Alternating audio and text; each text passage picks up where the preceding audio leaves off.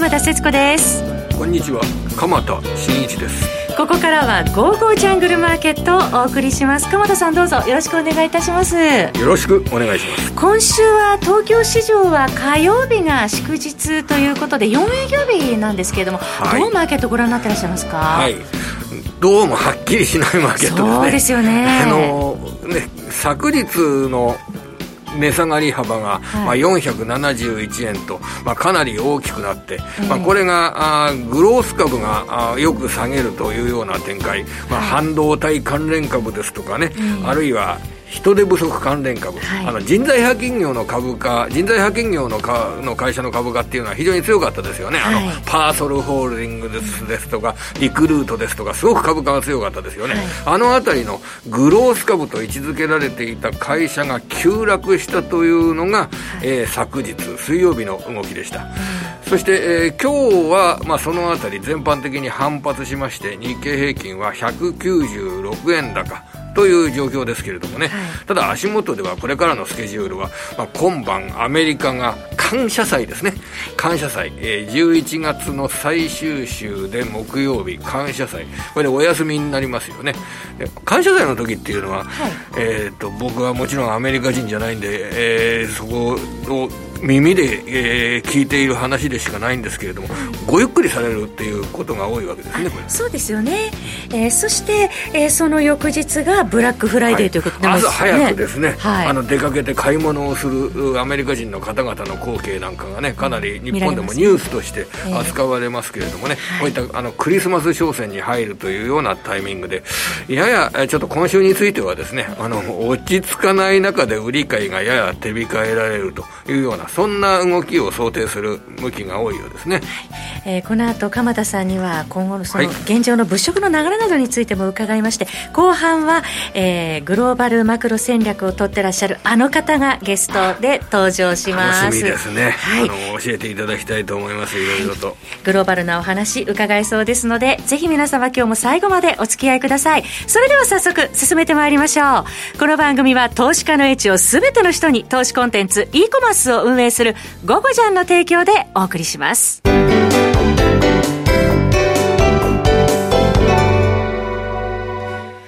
鎌田さん、今日はまあ、アメリカ株まちまちで戻ってきて、まあ、ナスダック上昇したことで、それもちょっと安心材料になってたんでしょうかね。はい。あの、それが東京の株式市場で見ますとね、えー、あの、かなり明るい面もあるんですよ。はい。明るい面というのは、僕はよく、あの、新高値銘柄の顔ぶれですとかを見ながら、はい、あの、投資家心理というのを考えるということをやるんですけれども、今日の個別銘柄では、あの、総合商社で8031の三井物産、はい、えー、今2.3%今日は引け値で上げまして、高値だと2772円までありました。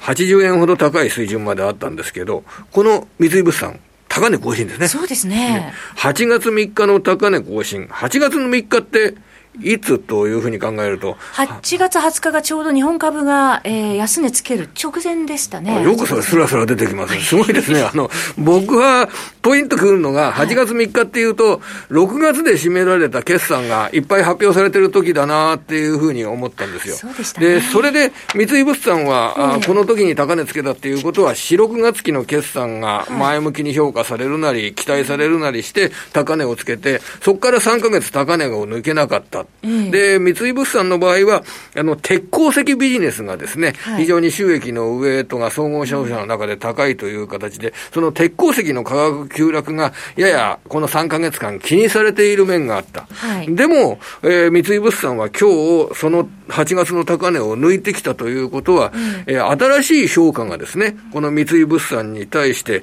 あの株主があ考えているということが得られるんじゃないかと思います。要は、あの、丸紅とトヨタ通商はもうすでに高値を更新していたんですが、それに、えー、乗っかるようなあ、上乗せするような形で、時価総額が、まあ、総合商社の中でも非常に、えー、多めの水準にある4兆5000億円の時価総額の三井物産が高値をつけてきているという事実を捉えると、これ決して悪くないと。いう捉え方できると思います。そうですね。決算、あの、第二四半期決算発表した後は、ちょっと株価、さえなかったですよね、はい、そうですね。それで、商社は増額修正を発表する会社は多かったけど、えー、株価の動きは今一つだった。はい、でも、高値を丸めにも抜いてきたし、三井物産も抜いてきた、というような動きを見ると、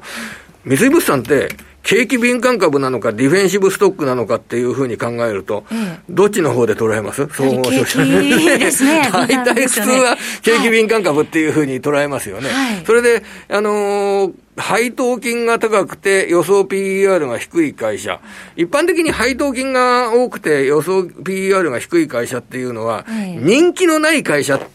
成長の見込みがない会社、こんな捉え方がされがちなんですけど、はい、まあ、こう、それが、その三井物産が、あ高値を抜いてきたっていうことは、あ投資家の心理の中で、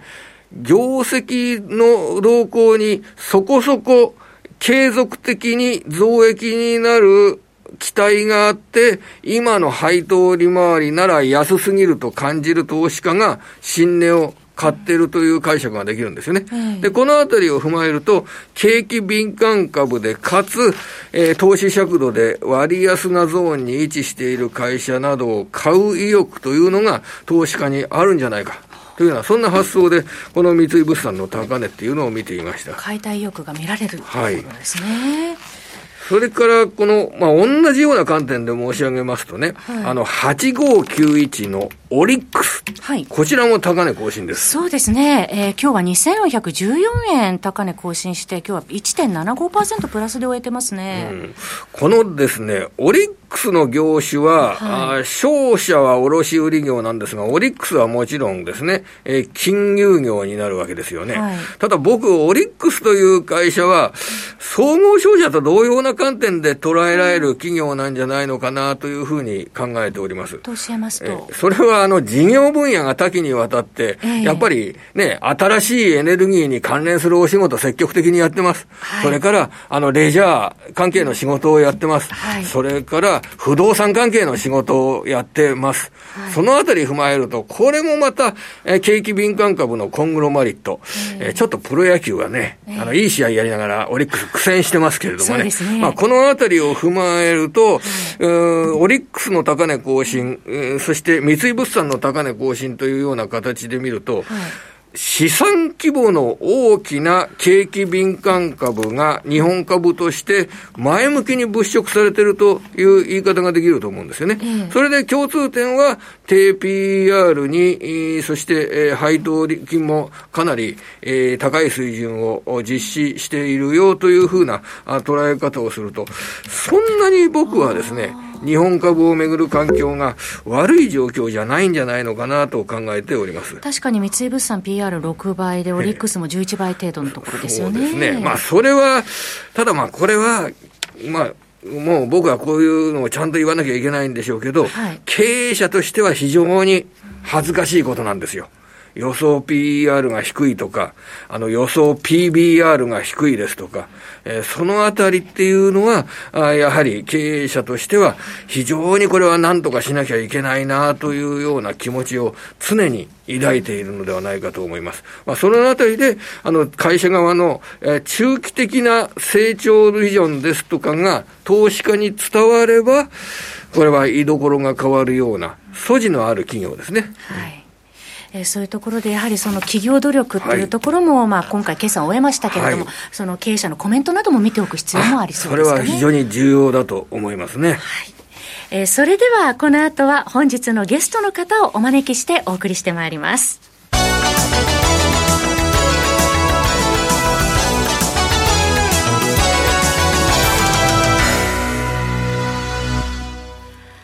本日のゲストの方、ご紹介しましょう。江森ファンドマネジメント代表の江森哲さんです。江森さん、こんにちは。こんにちは。よろしくお願いいたします。ますえー、江森さんにはもうね、12月も目前に迫ってまいりますので、足元の動きから、えー、年末に向けての動きなどを伺っていきたいと思いますけれども、まあ、このところ、今月もいろいろな材料出てまいりました。まずは、江森さん、大きく動いたといえば、まあ、為替市場、ドル円相場、115円台乗せてまいりました。うん、まあ、為替から伺っていきましょうか、今日は。そうですね、為替はやっぱり115っていうのはいろんな意味でのね、こう節目というかですね、はい、まあ、直近でも何度かトライしたんですけどね、えー、まあ、なかなか難しいのかなと思ったらですね、結構まああっさりと超えてきたということですよね。えー、うん。まあ、やっぱりあの基本的に今年まあ1年振り返ると、はい、まあ、私、これ、年初にまあお話、まあ、メールマガジンもずっと書いてたんですけども、えー、まあ、おそらくほとんどの方が予想していないインフレが起きますよということをですね、もう年初からまあ指摘してました、はい、まあ、これはメールマガジン読んでいただいている方はご存知だと思います。はい、で5月の12日えー、4月の CPI 発表になった時ですね、これアメリカの CPI で、ここから一気に時代が変わりますよということもですね、えー、かなり前から指摘してました。はい、まあ、そこの例の4月のアメリカの CPI のショック、ここからガラッとね、インフレのこう懸念が高まってきた、はい、まあ、それで少しずつですけども、えー、いわゆるテーパリングですね、アメリカの FRB、いつやるのかとい。う議論が出てきて、ただ、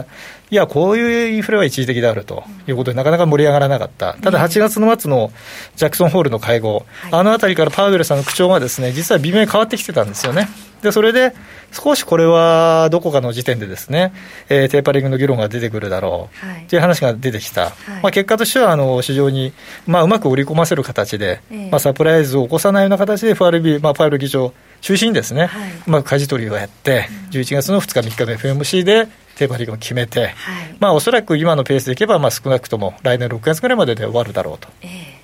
まあ、こういう流れになってきた、まあ、その過程の中で、まあ、やはり日銀は全く動く気がないと いうことを考えるとですね、えー、まあ普通に考えれば、まあ FX やってる方、はい、まあそうでない方も含めて、えー、あこれはもうドル高円安に行くのはね、まあ予想するのはまあそんな難しくはなかっただろうと思いますし、はい。はい、まあ、あとは少しペースは早いかなと思いますけれども、えー、まあひとまずここまで来ましたんでね、まあ年末までは、まあ多少、まだ1回ちょっとありますけどね、まあ波乱はあるにしても、えー、まああの円安方向で、まあ今年は終わるだろうというふうに考えていいんじゃないでしょうかね。その中で、そのバイデン大統領が FRB のパウエル議長、再任する方針を発表したということで、うん、まあ、今回はその長期金利も1.67%まで上昇する場面ありましたね、うん、でもね、1.5が1.6になった、えー、そんなのはね、変わったうちに入んないです。いや、もちろん債券トレーディングをね、はい、その1ベースとか10ベース以内でね、取引してる人からしたら大きいんですよ、はい、もう取引する amount が全然違いますからね、大きいんですけども、マクロで見たら、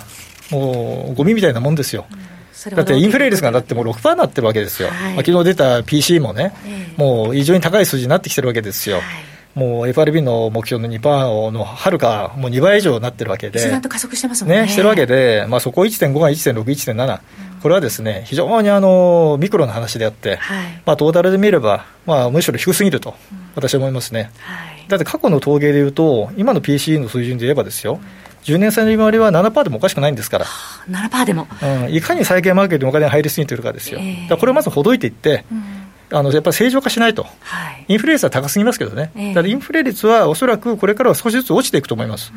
私はもうどの方よりも早く上がるっていう予想をさせていただいて、はい、まあ、うまく当たったんですけども、えー、今度はむしろ早めに、ちょっとこう上にはもうなかなかいかなくなるということもですね、合わせて、もう今の時点で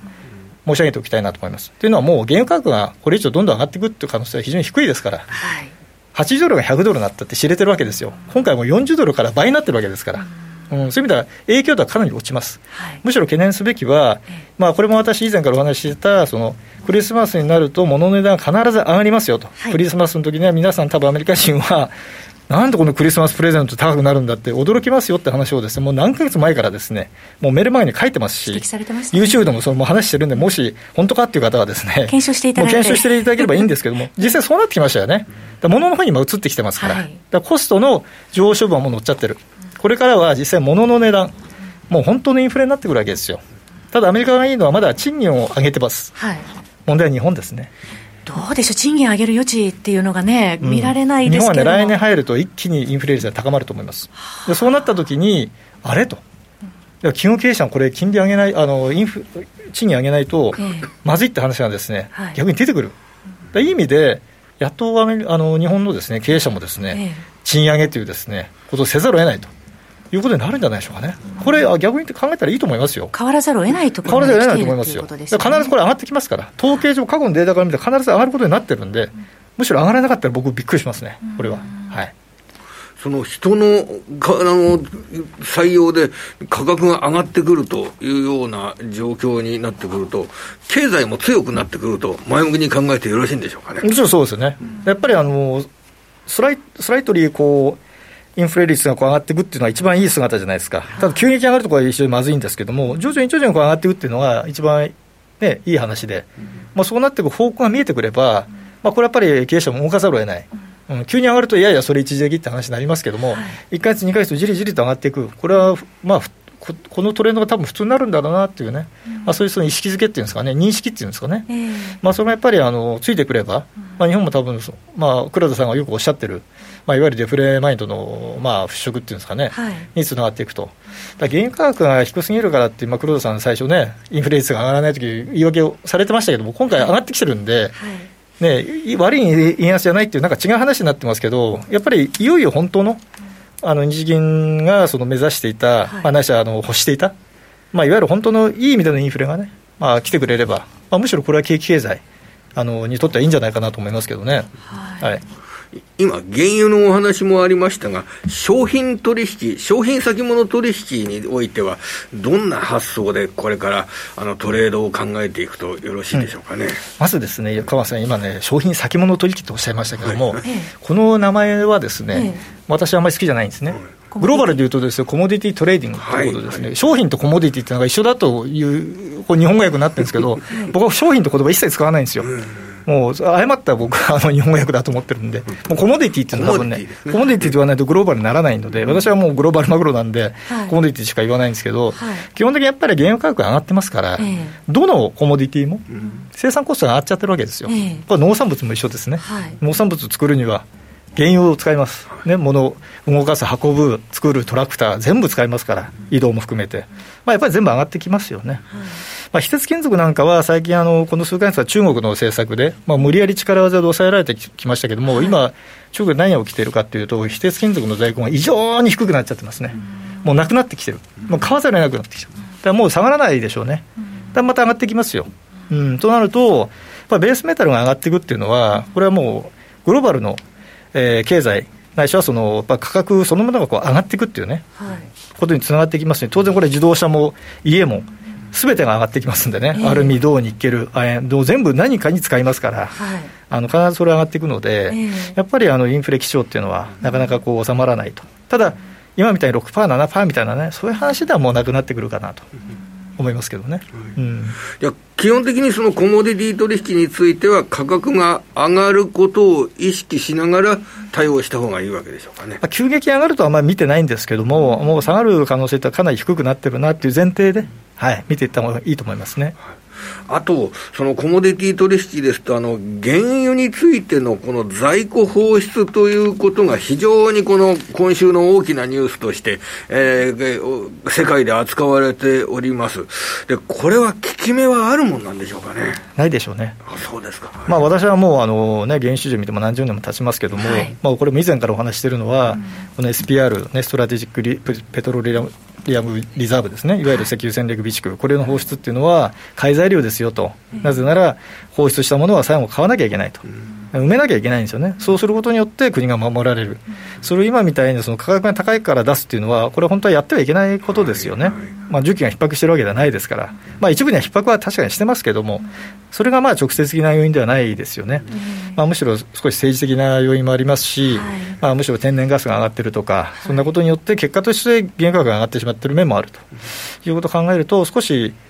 まあ、今回の判断というのは、まあ、バイデン政権の完全にまあ来年の中間選挙にらんで、インフレ率を抑えるためにまあ意図的にこうやったと、ね、放出することによって原油価格を下げるというですね、下がらないの分かっていながらも、まあそうせざるを得なかったという、まあ、政治的な判断ですよね。うん、これで備蓄放出で価格が上がってきた場合、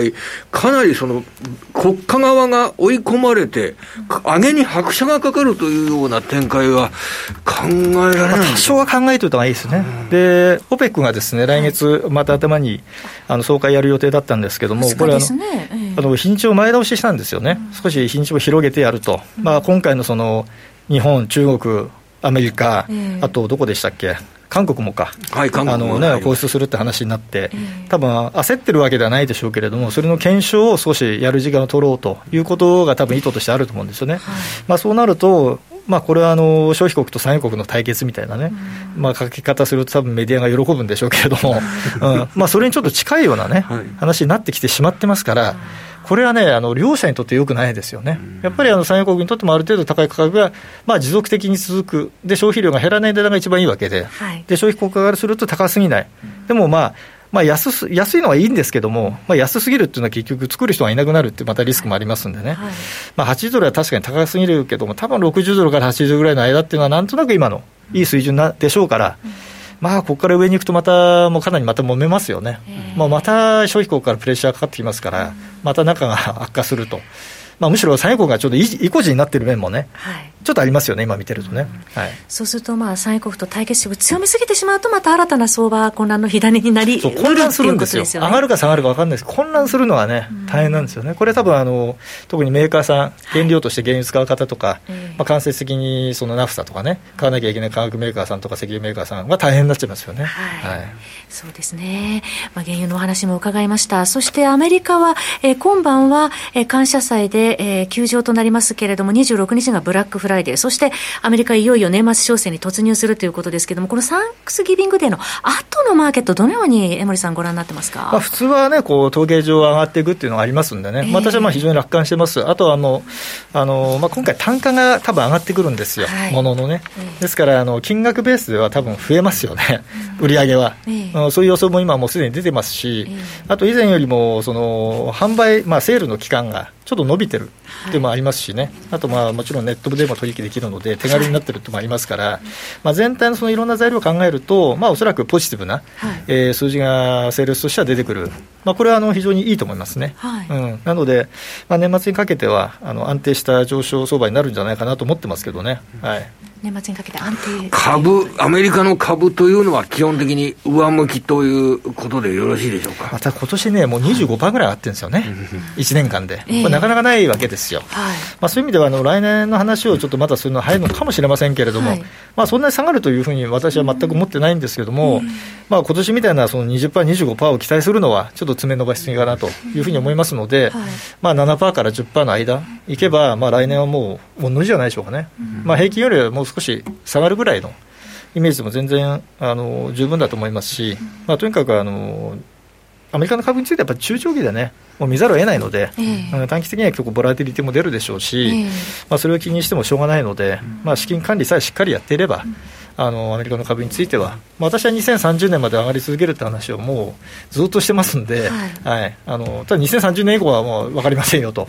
いうスタンスなんですけどね、まあ、そういう意味では来年はまだ2022年なんで、まあ、何もスタンスを変える必要はないかなと。思いますけどね。そうですね。この時期になると、ね、来年1年間の、あの、ニューヨークダウの高値目処はとか、必ずそういうこと言うじゃないか、人は。あの、メディ、特にメディアっていうのはそういうの聞くじゃないですか。そういうの聞かれるのって、江森さんあんまり好きじゃないですか、私のところにアンケート来たんですよ。私はね、全く意味がないと思います。だってそうなるわけはないし、それを立てることによって、あの判断が誤りますよ、自分の中に刷り込まれちゃうので、それを書いちゃったとか言っちゃったってことによって、だからよく言われますけど、私は基本的に答えないようにしてますね、分からないから、あの分かって書いて、3万いきますよって言ってる人の方が私は気が知れないですね、申し訳ないですけど、はい、でも今のお話ですと、そのニューヨークダウ、来年のことを考えた場合、あの4万ドルっていう水準は、そんなに考えない方がいいかなと。4万でも3万9000でもね、4万5000でもいいわけじゃないですか、それは分からないですよね。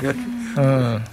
わかりました。さて、えー、江守さんといえば、江守チャンネル YouTube も配信されています。日々の動きですとか、重要ポイントなどを、そうですね、20分から30分ぐらいのお時間で日々配信されていますので、江守チャンネルもぜひ皆さんチャンネル登録お願いします。えー、それからゴゴジャンからのお知らせです。江守さんのメルマガ大好評です。えー、江守哲のリアルトレーディングストラテジーは、えー、好評配信中でございます。えー、そして、ゴゴジャンでは、江森さんのメルマガをはじめ各種ツール、電子書籍、自動売買ソフトなど、実に2万6000アイテムが集っております。ゴーゴージャングルでぜひお気に入りを見つけてください。えー、それからもう一つお知らせですが、江森さん、はい、江森さんといえばグローバルマクロ戦略を取ってらっしゃるということで有名ですが、ゴゴジャンからこれに関する動画が近々リリースされると伺いましたけど。そうなんですよ。わいよいよですね。あの、これはですね、私がですね、はい、もう三十数年のですね、えー、マーケットの人生、これを集約したですね、もう大、集大成と言ったらいいでしょうね。集大成いよいよ出ますか。えー、これをですね、14章立てで、はい、まあ1章大体10分から12分ぐらいの、えー、収録を今やってるんですけどね、これ14章立てで、はい。えー、グローバルマクロ戦略とはどういうものなのか、なぜこれがいいのか、うん、どういうふうにしたらいいのか、私の頭の中はどうなってるのか、はい、でどういうふうに考えてるのか、でそれを最終的にですね取引の判断にどう落とし込んだらいいのか、じゃあ、どの銘柄、どの市場をいくらの資金だったらどの配分でやったらいいのか、で最終的に、それもまあもちろん解説してます、あと最終的には取引をどのタイミングでやったらいいのか、インジケーターですね、売買タイミング。えこれを皆さんの手で作れるように、ええ。あの動画の撮影をですね、はい、まあ、来週やるんですけどね、えー、もうそれもあの全てできてますから、インジケーターの作り方まで教えてくださる、えー、それをお見ていただくと、はい、おそらくすべてが楽になる、これは為替だけではなくて、コモディティだけではなくて、株式指数だけではなくて、すべての市場で使えるグローバルマクロ戦略ですから、まあ、今、この市場しかやってね、私はこの取引しかしてないという方は、もうすべての方がカバーできる。もうまさにこう全天候型のですね、まさにグローバルマクロ、すべてがカバーできる、そういう動画になってますんで、はい、まあ、これを見ていただくと、おそらく世界が見えてくるんじゃないかなと思います。この動画でグローバルマクロ戦略で世界を見つつ、江森さんのメルマガで、江森さんよくあの日々の配信の中で、ポートフォリオの考え方、コアポートフォリオ戦略などでも詳しくお話ししてくださってますよね、はい、合わせ技だったらもう怖いもんなしですね。怖いもんなしです。その動画読んでいただいて、えー、日々のメルマガ読んでいただいて、実際に取引してみると、なるほど、こういうことだったのかということが多分分かると思います。それはいつ頃利用できるんですかね？12月の10日の予定です。12月10日ですか。はい。覚えやすいですね。そうですね。12月10日。私、10月12日が誕生日なんですが、その逆ということでね。12月10日。いいですね、これね。かもりさん、え、かもとさんもね、関連付けて、12月10日リリース予定。第2金曜日。あの S q ですね。クリスマスプレゼントになるんじゃないかな。とああ素敵ですね、プレゼントと言いながらはですね、プレゼントになるのかちょっと分かんないですけどね。はい、えー、来月のリリースどうぞ皆さん、えー、ご期待いただければと思います、えー、それから、えー、この番組からのお知らせなんですが実はゴーゴージャングルマーケット来月12月6日月曜日ザ・マネーの、えー、中にお引越しとなります、えー、木曜日の16時半から皆様にご愛顧いただいておりましたけれども、来月12月6日月曜日からは、ザ・マネーの中での、えー、お引越しとなります。引き続き、鎌田さんと江森さんはご出演予定ですので、えー、皆さんどうぞ、えー、こちらご愛顧よろしくお願いします。お願いします。えー、私は、えー、そうですね、今日をもちまして、えー、ゴーゴージャングルマーケットは、えー、さよならさせていただきますけれども、はい、長きにわたって皆様、ね、はい、えー、どうもありがとうございました。ゴーゴージャングルマーケットはご卒業。はい。斎藤由貴のご卒業ということで、ね、制服の、みたいな感じですね。はい、えでも、あの、木曜日の16時30分、はい、別の番組で私また登場しますので、引き続き木曜日16時30分もお願いします。1週間後の4時半に、はい、また出てますので。聞くと、の浜田さんの声がまた聞けるわけですね。でも「ゴーゴージャングルマーケット」は12月6日月曜日ザ・マネーの中にお引越しして、月曜日また皆さんよろしくお願いします、はい、江森さんどうもありがとうございました。えー、鎌田さんもどうもありがとうございました。皆さんそれでは12月からは月曜日よろしくお願いいたします、えー、それでは皆さんごきげんようこの番組は投資家の位置を全ての人に投資コンテンツ e コマースを運営する「ゴゴジャン」の提供でお送りしました。